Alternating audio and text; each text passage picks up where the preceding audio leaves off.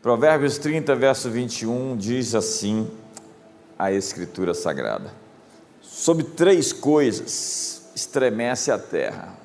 Sim, sobre quatro não pode subsistir: sobre o servo quando se torna rei, o insensato quando anda farto de pão, a mulher desdenhada quando se casa, sobre a serva quando se torna herdeira da sua senhora.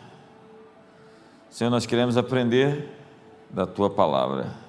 Marca as nossas vidas e arranca de nós as marcas que nos fazem escravos, servos, com mentalidade subserviente, que não é servidora, mas mentalidade de quem é servil. Queremos, Senhor, hoje dizer sim ao Teu chamado para sermos reis e sacerdotes, sacerdotes reais. Atendemos hoje a vocação que nos foi proposta e corremos para o alvo, para o prêmio da soberana vocação de Deus em Cristo Jesus. Queimando as pontes, não olhando para trás, nem para os lados, mas para o autor e consumador da nossa fé, Jesus Cristo, Deus bendito para sempre, em nome de Jesus. Que texto esse, não é? Sobre três coisas estremece a terra. Sim, sobre quatro não pode resistir, e a primeira delas é sobre o servo, o escravo, quando se torna rei. Quando se torna rei. Quando o escravo se torna rei, ele planta o terror. Quando o escravo se torna rei, a bagunça está feita. Ele vai arrepiar, vai aprontar. Quando ele pega algo qualquer, ainda que por pequeno que pareça, ele vai fazer uma festa em desproporção àquilo que lhe foi dado. Essa coisa faz tremer a terra. Um rei com coração de escravo, um homem com coração de escravo que se tornou rei. Quando o homem tem uma posição externa diferente da sua conjuntura interna, quando ele não consegue se adaptar a esta identidade, ele é o candidato ao fracasso, ao escândalo. E eu já vi tanta essa história. Há muita gente que se vê como um impostor interiormente. Apesar da sua fachada, da sua apresentação, dentro dele ele se vê como uma fraude, como uma farsa. É como uma doença autoimune, o corpo contra o corpo. Nesse caso, é a alma contra a pessoa. Então ela começa a conspirar contra seu futuro e termina se sabotando, dando um tiro no pé. E Davi não mata Saúl, porque Saúl vai se matar. Espere um pouco e você vai ver. E Saúl é esse exemplo bíblico mais clássico de um escravo que se tornou rei. Ele se via como um servo e foi consumido pelos seus medos, pela sua insegurança. Em 1 Samuel, capítulo 15, verso 17, nós temos a chave que decifra, que é uma radiografia, é uma fotografia do seu estado interior. Como diz Maxwell Maltz, a sua autoestima é o timão, é o volante da sua vida e é a sua fotografia interna. Sua fotografia interna é a sua autoimagem, é como você se vê, como você se percebe. Então temos no texto a seguinte menção: prosseguiu Samuel, porventura, dizendo a Saúl, sendo tu pequeno aos teus olhos. Olha que frase, sendo tu pequeno aos teus olhos, não foste por cabeça das tribos de Israel, e não te ungiu o Senhor rei sobre ele. A grande derrota de Saúl na sua vida pessoal foi essa estima pessoal, particular, reduzida. E quando alguém tem essa autoimagem de si apequenada, reduzida, encolhida, ele começa a trabalhar contra si mesmo, ele começa a fazer publicidade de si mesmo, porque se vê menor do que deveria. A Septuaginta, que é a versão grega do Antigo Testamento, diz que Saúl era um hipocondríaco. Ele tinha tantos fantasmas que o assombravam, dia e noite. Ele tinha pesadelos com Davi. Apesar de sua alta estatura, Saúl se sentia pequeno. E essa baixa autoestima o destruiu. Séculos antes de Saúl se tornar rei, Deus queria tirar seu povo da escravidão, e Deus precisava de um homem. E ele escolheu alguém que fora treinado para ser rei. Um menino nascido no palácio, fora da escravidão, um príncipe na casa de Faraó. Era alguém que não tinha a visão da servidão, não se enxergava como escravo, não nasceu na perspectiva de ser um escravo, mas nasceu e foi morar no palácio, e cresceu em meio à corte, 40 anos na casa de Faraó, aprendendo a etiqueta do reino do Egito. Viver na corte é viver de acordo com as regras do palácio, se somos reis e sacerdotes, deveríamos saber quais são as regras do palácio que representamos. E Moisés, o tirado das águas, nunca saberia lidar com as pressões que sofreu se não tivesse passado por essa escola, por essa universidade. E tem gente fugindo da escola, o sacrifício está fugindo do altar. Moisés sabia que era uma pessoa importante, ele se via importante, ele tinha confiança em si mesmo, e ao contrário do que parece, pessoas que se sentem importantes não são arrogantes, porque a arrogância é a expressão de alguém inseguro com o seu próprio retrato interior. Então ele mostra uma fachada, que na verdade não corresponde ao conteúdo interno da sua relação consigo. Moisés sabia o que era liberdade, e viu um povo escravo e se indignou contra a injustiça. A indignação estava no seu coração contra tudo aquilo que estava errado, fora do parâmetro do que seria ser livre, liberto, transformado. Se Moisés não tivesse um coração de rei, ele teria desistido na primeira vez que ouviu um não de Faraó. E olha que ele ouviu muitos nãos. Deixa meu povo ir, ele está maluco, deixa meu povo ir, e Deus fala, vai lá e volta de novo. Se alguns de nós estivessem lá, falar, eu cansei, eu já fui nesse Faraó muitas vezes, eu vou desistir, eu vou parar, eu não aguento mais. Mas a primeira lição que um líder tem que aprender, se ele quiser ser líder, é a lição da rejeição. Ei, olha para mim, você tem que aprender a ser rejeitado. Essa é a sua primeira lição. Enquanto não aprender isso, você não está pronto para a próxima. Veja o Davi, rejeitado pelo pai, rejeitado pelo rei, rejeitado pela esposa, rejeitado pelo povo, rejeitado pelos seus próprios soldados, rejeitado pelo inimigo. Veja Jesus, ele foi o mais rejeitado de todos os homens, homem de dores que sabia o que era padecer, porque quem sabe ser rejeitado não vive por popularidade.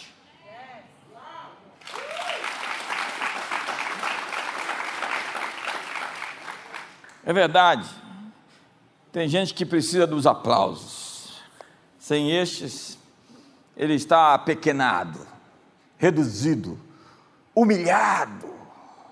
Reis passam pela escola da rejeição.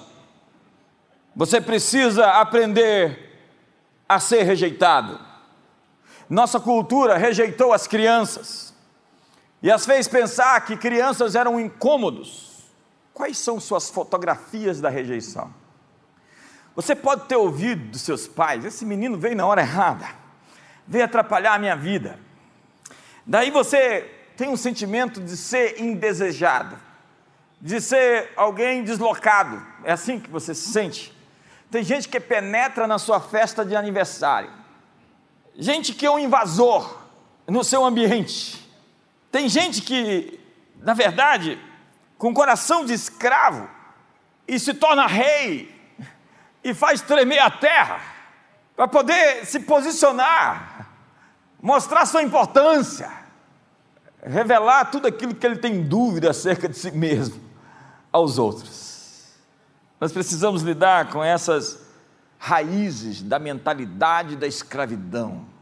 Dr. Miles Munroe, no seu livro Em Busca da Liberdade, falava sobre o terceiro mundo, que é uma expressão de um francês, e a gente tem que mudar isso, de pessoas que estão acostumadas por terceiro mundo. Entenda-se as pessoas, os países que sofreram algum tipo de colonialismo, de escravidão, e o escravo precisa do horário para acordar, do horário para dormir, do horário para trabalhar, do horário para sair, do horário para fazer alguma coisa. Ele tem um feitor que lhe diz o horário das coisas, o horário das coisas. Então, sem iniciativa, o escravo fica esperando alguém lhe dizer algo, ou quando não, o escravo se rebela, porque é na natureza do escravo se rebelar. O que você acredita sobre si mesmo irá determinar como irá se comportar. Mas o novo nascimento não é a modificação do seu comportamento, mas a transformação da sua natureza. Diz o apóstolo João: vocês são nascidos de Deus, nascidos de Deus. Então é a hora de manifestar quem somos. Diz o apóstolo Paulo: a criação aguarda a revelação dos filhos maduros de Deus, filhos maduros. E ali no Romanos 8 tem um jogo de filhos adolescentes e filhos maduros, tem uma jogada de palavras mostrando que há muitos que ainda não cresceram, apesar de terem envelhecido. Então, envelhecimento não traduz maturidade, porque há muitos que ficaram velhos sem crescer. A Bíblia diz que nós somos a realeza, filhos do Pai Celestial, e que nós temos o seu DNA. Essa é a verdade, e ela vai nos libertar, não simplesmente modificar o nosso comportamento, a fim de que compremos um código de crenças e façamos uma lavagem cerebral. Não, nós nascemos de Deus, dentro de nós algo mudou, somos filhos. E você pode ser um cavalo de raça, mas o ambiente onde você está pode reduzi-lo a um pônei, meu querido pônei. Chris Vallotton diz: toda grande história tem uma vítima, um vilão e um herói. Cada um de nós, muitas vezes, jogamos em uma dessas funções da vida. A pergunta é: qual deles é você? Precisamos nos libertar urgentemente da mentalidade de escravos, porque o povo foi para o Egito, ficou escravo no Egito, saiu do Egito, mas continuou sendo escravo no deserto, não entraram na terra prometida porque tinham medo, eram escravos, não estavam prontos para enfrentar seus gigantes, porque se viam como gafanhotos, se viam como escravos. Foi a condição interior deles que impediu-os de conquistar o que lhes pertencia. Eles se sabotaram, e uma geração inteira morreu no deserto. Você simplesmente não vai agir diferente daquilo que você acredita que você é. Então, como você se vê é o timão, é o volante, a sua autoimagem é o seu retrato interior, e isso vai dirigir a sua vida. Para isso, para uma nova mentalidade, nós precisamos de editar as nossas memórias. As pessoas nunca postam uma foto com sua família no seu pior momento. Já pegou a sua foto com você brigando com a Kelly e colocou na internet? Vocês nunca brigam, vocês são anjos, né? Por que toda mulher mais baixinha é brava? Sabe, Nós escolhemos os nossos melhores momentos para relembrar. É assim que nós fazemos porta-retratos, não é verdade? Você não tem um quadro na sua casa com uma foto em que você se sente deslocado, mal-humorado, desajustado, down, pós-moderno, estoico. Tem gente que se sente invisível e por isso tem que se exibir. Dá um sorriso para o irmão do lado aí, assim, suave, está ficando tenso. Tem gente que experimentou o abandono e o abuso e faz de tudo para mascarar essa dor. Há quem necessite sempre colocar os outros para baixo, para se sentir por cima, diminuir as pessoas, o ajuda a se sentir melhor sobre si mesmo, atacar os outros. Existe muita dor represada no coração de algumas pessoas que são manifestas mediante comportamentos hostis. E você só conhece uma pessoa quando você sabe a história dela e calça os sapatos dela. E você vai saber onde é que ela andou. Mas são somente padrões. Essa hostilidade são somente padrões de comportamento a fim de se proteger. Eu quero me proteger de você porque eu fui ferido por alguém que parecia com você. Há outras pessoas com um sentimento de dívida. Elas têm que viver pagando as pessoas, porque elas sempre estão devendo. Então nós damos não porque nos somos generosos, mas porque nos sentimos em dívida. Também temos pessoas que têm medo de receber e ficam pensando que aquela pessoa que lhe deu um presente, algo caro, vai se arrepender de ter dado assim que descobrir quem ela é. Então elas não deixam ninguém chegar muito perto, porque no dia em que elas descobrirem quem eu sou, elas não vão mais gostar de mim. Então antes que eu tenha um maior nível de intimidade com essa pessoa, e intimidade é chegar perto e olhar lá dentro. Íntimo é isso, é chegar perto e ver o que está dentro. Então antes que alguém se aproxime demais, eu vou acabar com esse relacionamento, eu vou terminar com isso, então ninguém vai descobrir quem eu sou, porque eu não quero me mostrar e exibir quem de fato sou. A minha fachada já está bonita, ela parece bonita, ela é legal, mas é só uma fachada. Mas eu quero desafiar você a mostrar o que está dentro, porque há tanta coisa rica que Deus colocou dentro de você, tesouros encobertos, riquezas escondidas, que as pessoas vão se apaixonar de fato por você, e não com aquilo que se parece com você e que não é você.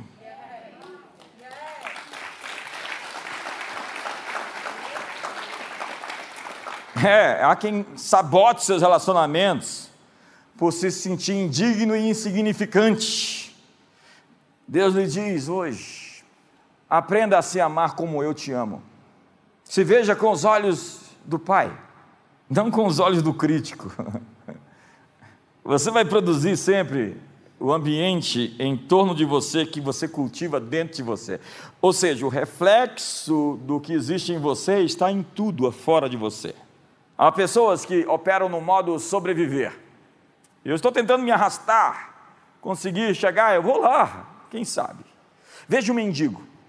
O mendigo usa habilidades de sobrevivência, e nós fomos treinados assim, para nos sentir insignificantes e impedidos de sonhar extravagantemente, e a mentalidade de indigente nos persegue. O indigente, o mendigo, procura sobreviver com recursos escassos, então nos programamos para viver administrando reveses, com pobreza nas finanças, pobreza no amor, pobreza de afirmação pessoal. O indigente tem a crença comum de que nunca terá o suficiente. O escravo vive com medo, lutando com a sensação de que o bem está prestes a secar. Há uma pesquisa feita sobre como as pessoas muito pobres veem a comida. Elas veem com quantidade. Então tem gente que quando vê muita comida come, porque acha que aquela é a última refeição que ela vai ter. Então ele entra na churrascaria e diz: eles vão se arrepender de ter me deixado entrar aqui hoje.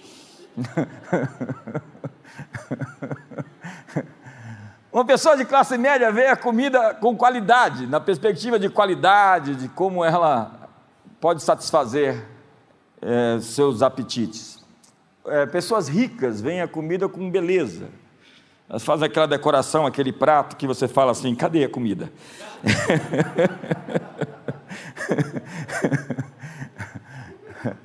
Jesus disse que a vida do homem é mais do que o alimento, e o corpo é mais do que o vestuário.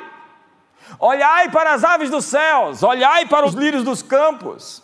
Mendigos têm os seus olhos com a comida que foi deixada, com a sobra. Há tanta gente com a mentalidade de que desperdício. Obviamente que Jesus multiplicou os pães e os peixes, sobraram 12 cestos, ele disse que nada se perca. Não existe ostentação no milagre. Mas obviamente que ele alimentou 5.000 homens e mulheres e sobraram pães e peixes para dizer que o nosso Deus é superabundante, mais que suficiente, Ele é o Shaddai. Mas há pessoas marcadas por uma visão de que isso poderia ter sido dado aos pobres, e essa é uma frase de Judas. Quando você vê alguém falando assim, você não deveria ter comprado esse painel de LED, poderia ter comprado comida e dado para os pobres, eu digo... Eu ouvi isso na Bíblia, o Judas disse, parece com o que você está me dizendo. Porque para Deus tem recurso para comprar painel de LED, recurso para comprar aviões, recursos para construir prédios e recursos para os pobres. Porque não é um jogo de soma zero, de que alguém ganhou, alguém perdeu. Há o bastante para alguém e para o outro alguém, há o bastante para todos, há um lugar no topo para todos nós. Mas a mentalidade de escassez cria esse conflito, e isso é marxismo. O pai pergunta para o filho, meu filho, você é o mais velho, por que você não veio celebrar a festa do teu irmão mais novo? Então o irmão mais velho grita, você deu a ele um novilho gordo, mas você não me deu nenhum bode. Então o pai olhou para o seu filho com um olhar amoroso, e respondeu, meu filho, tudo que eu tenho é teu, a fazenda é tua. O pai disse, ei, você é filho, você não é um escravo, você é filho, você não é um servo. O espírito de pobreza pode ser destruído dentro de nós, quando nós tivermos uma revelação da nossa verdadeira identidade, de quem somos como filhos de Deus. Pergunte ao menino, ei, o que você faz? Eu trabalho na fazenda. Não, essa é uma resposta errada, a fazenda é sua. Sua visão não pode ser determinada pelo que as pessoas mal informadas sobre você disseram. Sua visão não está condicionada à flutuação do dólar, ou aos títulos de tesouro. Há muita gente que vive dentro das suas possibilidades, em vez de viver dentro das suas bênçãos. O meu Deus, segundo a sua riqueza em glória, suprirá cada uma das vossas necessidades em Cristo Jesus, disse Paulo aos Filipenses. Nós temos os recursos dos céus, a fazenda do céu é nossa, temos as chaves do reino. Não se preocupe com o que o irmão mais novo que foi embora fez e desperdiçou os seus bens. Você é convidado para a festa, porque o pai está fazendo uma festa e matou o novilho cevado e diz que a fazenda é sua. Mas a mentalidade de pobreza não nos deixa crer nisso. Então alguém ganhou e eu perdi. Na verdade, a mentalidade de pobreza, ela não precisa estar entre aqueles que não têm. Ela está bem presente entre aqueles que têm. Há muitos miseráveis ricos. Miseráveis ricos. Alguém pode ter um monte de coisas, mas ainda assim se sentir inseguro, temendo perder tudo. Jack Hayford diz que pobreza é o medo de não ter. Há quem fundamentou sua identidade no seu carro. É o escravo, quando começa a reinar, entra num carro e vira um rei, vai fazer um pega, vai se exibir para todos, porque a sua identidade está condicionada ao veículo que ele dirige, e não à pessoa que ele é. Tira o carro, tira a roupa, quem você é? A verdade é que um homem não é medido pelo que ele possui, mas por quem o possui. E se eu sou filho, eu sou herdeiro. Há pessoas cuja autoestima está ligada diretamente à sua perda ou ao seu lucro. Príncipes não recebem sua identidade de posses. Horas antes de ser levado para o palácio, José estava preso. Ele iria deixar a prisão para trás e entrar no palácio. Sua jornada para a realeza está começando, senhoras e senhores. José teve muito tempo para pensar em tudo aquilo que fizeram com ele. Seus irmãos, o perdão reescreve a sua história. Se precisamos reeditar nossas memórias, precisamos perdoar. Eu tenho encontrado muitas pessoas estragadas por causa de uma decepção. Gente estragada por causa de uma frustração. É o mosquito que cai na sopa. Na linguagem bíblica, é no azeite. Quando o mosquito cai no azeite, o azeite fica mal cheiroso. Já que azeite é unção, é quando a unção é perdida. Ela fica mal cheirosa. Tem unção por aí que está cheirando mal, porque o mosquitinho caiu. O Frei Beto chama da mosca azul, que pica o fulano, e ele, de servo de Deus, vira escravo do mal. Tem gente que muda de lado. E você reproduz o que você imagina. As pessoas geralmente se tornam como a pessoa que mais despreza. Muitas pessoas passam a vida odiando os outros e planejando vingança, mas a amargura não tem amigos. E não haja em vós raiz de amargura que, brotando, vos perturbe e contamine os demais.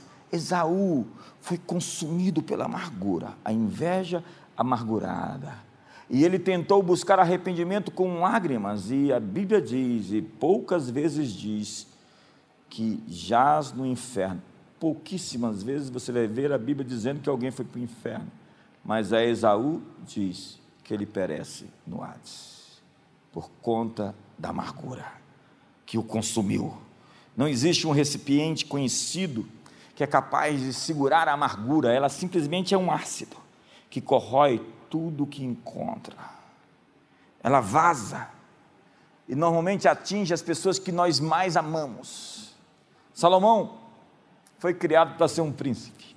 A gente podia fazer a escola de Salomão, a escola dos príncipes. E ele diz assim: a discrição do homem o torna longânimo. Longânimo é paciente. Tem gente que diz: Senhor, eu quero paciência, mas eu quero agora. E Salomão continua: e sua glória é perdoar as injúrias. Há um nível de glória para quem perdoa. Há pessoas que se deitam na cama à noite imaginando as formas mais criativas para destruir as pessoas que a machucaram. Eles não querem vê-los mortos, eles querem que eles sofram. E são torturados pelo ódio, pelo carrasco da dor, do abuso não resolvido. Mas, acredite, a falta de perdão convida os algozes para uma sessão de tormento. Mateus capítulo 18. A falta de perdão nos coloca na prisão. E os espíritos que guardam os algozes, as paredes desse cárcere têm nomes, como amargura, doença, depressão, ódio e assassinato. E escravos presos, quando obtêm qualquer vantagem, fazem a terra tremer. O que você imagina que era Hitler? Um escravo que se tornou rei. O que você imagina que era Pol Pot? O pior de tudo é que a gente cita esses grandes genocidas da história e a gente não sabe que dentro de cada um de nós há um potencial, só não teve a oportunidade de usá-lo para massacrar tantos outros, como esses grandes déspotas e tiranos da história. Algumas cobras não têm asas e foram impedidas de voar. Está tensa aqui hoje? Dá um sorriso para o irmão aí debaixo dessa máscara aí. A medida do perdão de Deus é a medida do nosso perdão para com os outros. A falta de perdão acentua os próprios erros eles passam a ser enfatizados. Você acentua seus próprios pecados passados. Quando não perdoa o que você fez, começa a gritar. Tire o peso das pessoas para tirar o peso sobre você, porque o perdão é a troca de mãos. Sai da minha mão para as mãos de Deus. Perdão é uma descoberta de que eu sou incapaz de julgar ou punir. Devo acreditar na justiça de Deus. O perdão nos leva para fora do calabouço, porque reescreve a nossa história.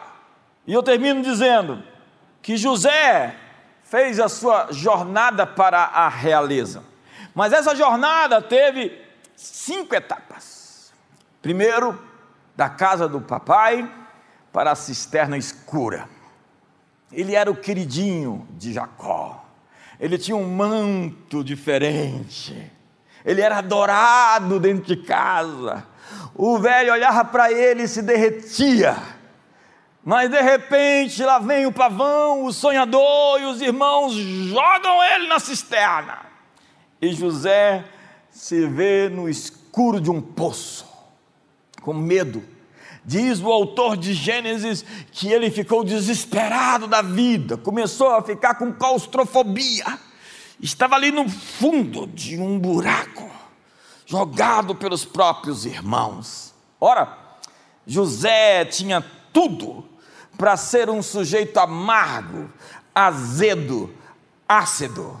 Alguém traído dessa forma pelos irmãos tem dentro de si o poder de ser um poderoso amargurado. Nunca mais se abrir com ninguém, nunca mais confiar em ninguém, nunca mais virar as costas para ninguém, nunca mais desenvolver relação de amizade, de confiança com pessoa alguma.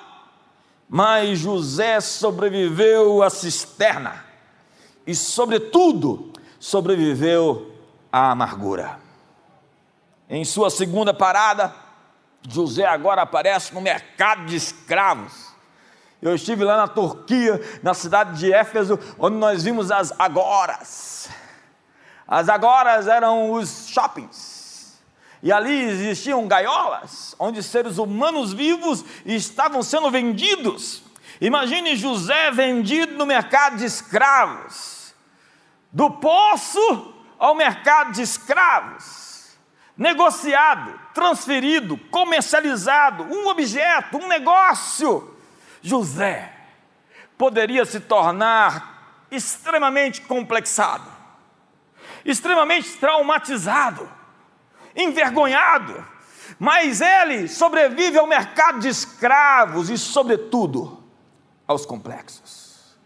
Em terceiro lugar, ele é levado do mercado de escravos para a casa de Potifar. Agora melhorou. Agora ele tem até o assédio da mulher do patrão, e dia e noite o perturba. E aí ele tem a oportunidade de se tornar um malandro, um espertalhão, dormir com a mulher do seu chefe, se dar bem. Já que a vida foi tão ruim comigo, por que não aproveitar e cair na gandaia, soltar os bichos, se prostituir e aproveitar a chance que caiu no seu colo? Mas José sobrevive à casa de Potifar e, sobretudo, à tentação de ser um libertino, um adúltero e um covarde. A sua quarta parada é da casa de Potifar ao cárcere. Ele rejeitou o pecado, não foi? Ele não quis adulterar, porque ele era um homem de princípios. E agora, mais uma vez injustiçado, é jogado no cárcere frio. José poderia dizer: nossa, como eu servi a Deus com integridade, fiz o que era certo, e de repente isso se acomete sobre mim. Ao invés de ser recompensado por resistir ao pecado, sou jogado nessa cela fria. José poderia ser alguém profundamente deprimido, depressivo, abatido e derrotado. Mas Deus tem uma quinta parada para José, e para você e para mim: do cárcere para o palácio. Você conhece a história? O copeiro e o padeiro sonham, e no final das contas José se torna o primeiro-ministro, o grão-vizir. Aí vem a sua maior tentação, mais perigoso do que ser jogado na cisterna, mais perigoso do que estar no fundo do poço, mais perigoso do que ser vendido como escravo, ser tentado pela mulher de Potifar, ser escravo, prisioneiro, criminoso, acorrentado. Mais perigoso é ser rei, com toda essa bagagem, com todo esse histórico, com toda a possibilidade, com todo o potencial da amargura embutida em alguém assim. Pergunte ao senhor Xi Jinping, mais poderoso é poder se vingar, é poder transformar as pessoas em coisa, é poder transformar toda a força do ódio, da amargura, dos complexos, das repressões, das traições em troco, em dobro. Quando o escravo se torna rei, a terra treme. Gente que usa sua experiência traumática para ferir como fui ferido.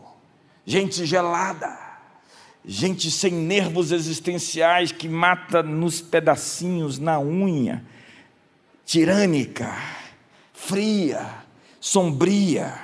José mais uma vez sobrevive, mas dessa vez José sobrevive ao poder. E quantos sobreviveram ao poder? Ele sobreviveu à vingança, sobreviveu à tirania. Alguém disse: de cada homem que resistiu e venceu as tentações da vida, posso lhe apontar 100 homens que não resistiu à prosperidade. Após a morte de Jacó, os irmãos de José o procuram. Eles sabiam que tudo o que impedia José, na visão deles, de dar o troco para eles, era ainda a presença do seu pai vivo. Então eles imaginavam: quando o papai morrer, José vai se levantar contra nós. Então eles foram imediatamente dizendo: misericórdia. E José não é um rei duro, machucado, ferido, adoecido, pedrado, embrutecido. Não, José é um rei que chora. Eu respeito reis que choram, mas ele não chora com pena de si mesmo. Ele chora porque ele sabe que os irmãos o procuraram e tem uma visão completamente equivocada de quem ele é. E José lhes responde: porventura, Rúben, Simeão, Levi, porventura, Naftali, Gade, estou eu no lugar de Deus? Porque o mal que vocês intentaram contra mim, Deus o tornou em bem, como hoje o vedes. Ele está dizendo que puni-los, julgá-los, vingá-los, não é uma condição humana, mas divina. Só quem poderia fazê-lo era Deus, e ele não tinha apetite para ser substituto com alguém com complexo de divindade, tentando ser suplente daquele que nunca estará ausente.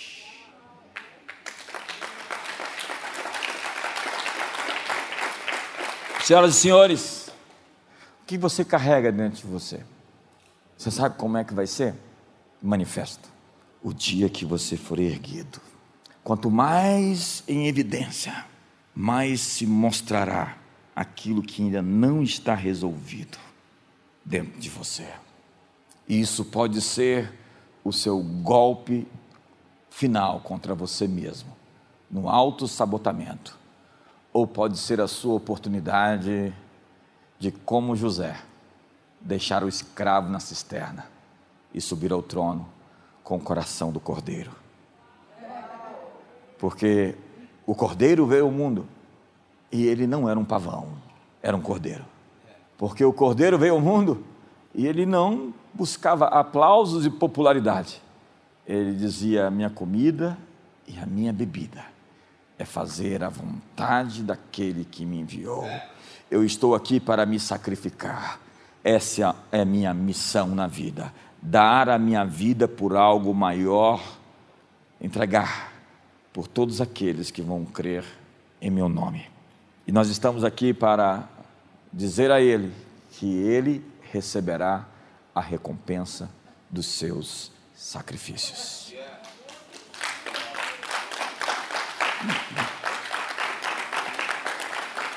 Ei, sai do lugar de Deus hoje. Você está ocupando um lugar que não é seu.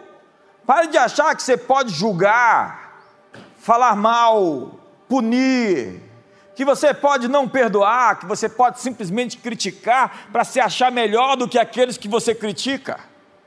Porque alguém não resolvido dentro de si, quando erguido, vai se tornar esse traste, essa contradição, esse embuste, esse anti-herói, esse monstro.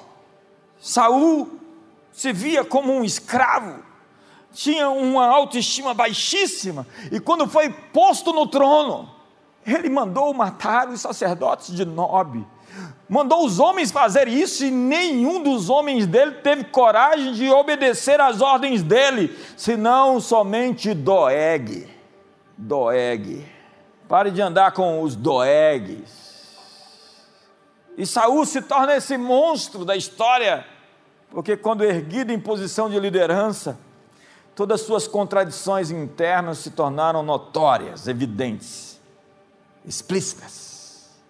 E é por isso que Tiago diz que nós não temos que muitos de nós almejarmos ser mestres, já que quando nos tornamos assim, receberemos muito maior rigor em nosso julgamento. E Paulo diz, para não impor as mãos precipitadamente sobre ninguém, porque o neófito, quando ungido, pode se ensoberbecer e cair na condenação de Satanás. Feche seus olhos. Pai, muito obrigado. Ainda tem tempo. Todos nós temos tempos para se corrigir. Eu tenho tempo. Meu irmão tem tempo. Cada um de nós pode aceitar essa palavra para si, não como uma acusação, mas como uma correção. Cada um de nós pode pegar uma parte dessa palavra e dizer, Deus falou comigo hoje.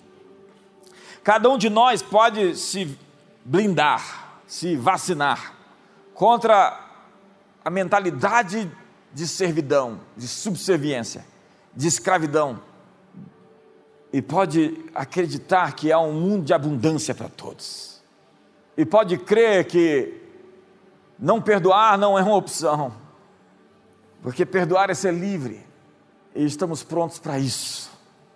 Mas alguns precisam da sua saga interrompida, porque a fim de se mostrarem importantes, têm tomado um papel, um lugar, um espaço que não lhes pertence. Hoje, Senhor, nós não tememos dar um passo para trás, ou não tememos parar onde estamos, a fim de corrigir e avançar. Em que parte da mensagem Deus falou com você hoje?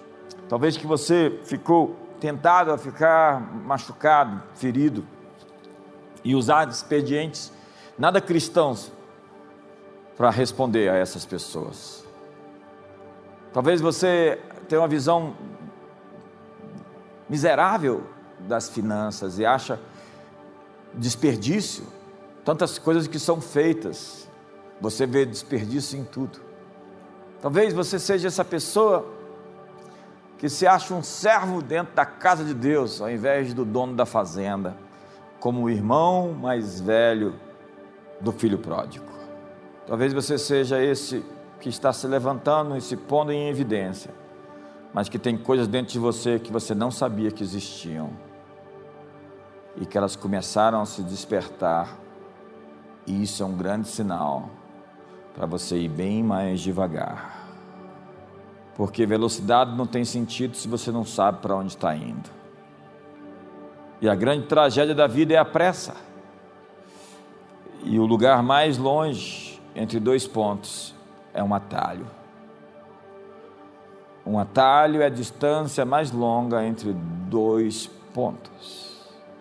Sem pressa. Como disse Salomão, A sabedoria faz de um homem longânimo, e a sua glória é perdoar as injúrias. Pai, hoje nós perdoamos. Nós não abraçamos a ofensa, nós soltamos a frustração e a decepção. E nós hoje nos ancoramos em quem Tu és. Somos filhos, portanto, herdeiros, portanto, pertencentes a um reino de riqueza, de provisão, de poder. Celebramos nosso Pai hoje e o adoramos. E tomamos essa primeira dose hoje, Senhor, nesse dia, a fim de acordarmos para as realidades que Tu tens planejado para nós, em que primeiro precisamos estar bem resolvidos no nosso passado, no nosso presente, para avançar para o nosso futuro, para o nosso destino. Quando Jesus veio para o deserto, Ele recebeu a aprovação do Pai: Tu és o meu Filho amado, em quem me comprazo. Ao receber a aprovação e aceitação de Deus, nós somos poderosos. E nós podemos enfrentar o diabo depois que sabemos que temos um Pai, e mesmo quando somos questionados se somos filhos. Se tu és o Filho de Deus, transforma essas pedras em pães. Ei, Satanás, você chegou atrasado. Acabei de ouvir ali: Tu és o meu Filho amado. É por isso que o traficante tem que chegar atrasado para encontrar seu filho. E você tem que dizer para ele: Você é meu Filho amado, eu tenho o meu prazer em você. É por isso que os assédios que todos nós sofremos poderiam ser minimizados se nós tivéssemos essa cultura que valida, apoia, que confirma. Então eu quero que você faça um dever de casa nesse dia. Ligue para alguém e fala: Você é um filho amado, você é um amigo amado, você, sei lá, você é um discípulo amado, você é um discipulador amado, você é um pai amado, uma mãe amada, um filho. Faça hoje um dever de casa, valide, confirme. Validação em um termo estatístico é conferir se um dado é verdadeiro ou não. Em um termo relacional é afirmar, é confirmar, é dizer: Você é importante, é dar um joia assim, ó, valeu, você é muito bom, amamos você. Então, que bênção. Parabéns pelos médicos que estão aqui, que estão fazendo um super trabalho com relação à doutora Nise, doutora Carol, doutor Renato Farias, um trabalho excepcional com relação a essa fase que estamos vivendo e estamos passando. Vamos chegar no fim do ano mais fortes, mais poderosos, mais vigorosos, mais vitoriosos. E quando for nos dada a oportunidade de sucesso e de governo, não vai ser o escravo que vai se sentar no trono, mas o Filho de Deus que presta conta ao seu Pai. Um beijo em todos, uma ótima semana. Deus conosco, forte abraço.